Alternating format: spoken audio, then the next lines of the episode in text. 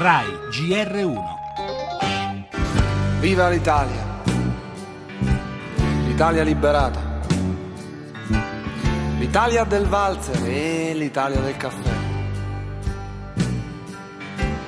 L'Italia derubata e colpita al cuore. Viva l'Italia! L'Italia che non muore.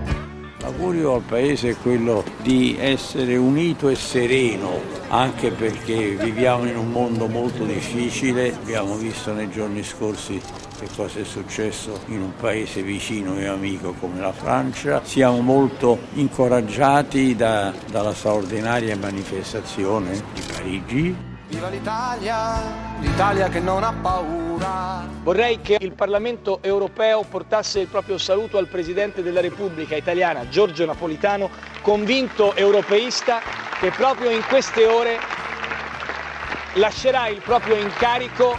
Viva l'Italia, l'Italia che lavora. L'applauso del Parlamento europeo si unisce a quello dei tantissimi italiani che durante la presidenza di Giorgio Napolitano si sono riconosciuti nel suo stile e nella sua costante ricerca della stabilità e dell'unità del paese e degli italiani. Per nove anni Napolitano è stato il riferimento e insieme la bussola della democrazia, un altissimo profilo istituzionale internazionale e un costante sforzo per le riforme che il capo dello Stato lascia in eredità al suo successore, una scelta non facile che rappresenterà un banco di prova per la classe politica.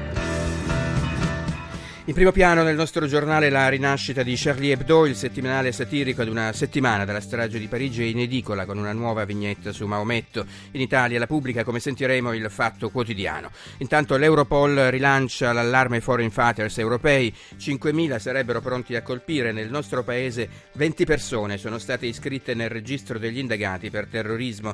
Di rilievo anche lo spiraglio per i Marò. Questa mattina dall'India la concessione alla torre e altri tre mesi di convalescenza conoscenza. Seguiremo il viaggio del Papa in Sri Lanka in 500.000 alla messa a Colombo e per lo spettacolo il Sanremo Festival Pop di Carlo Conti.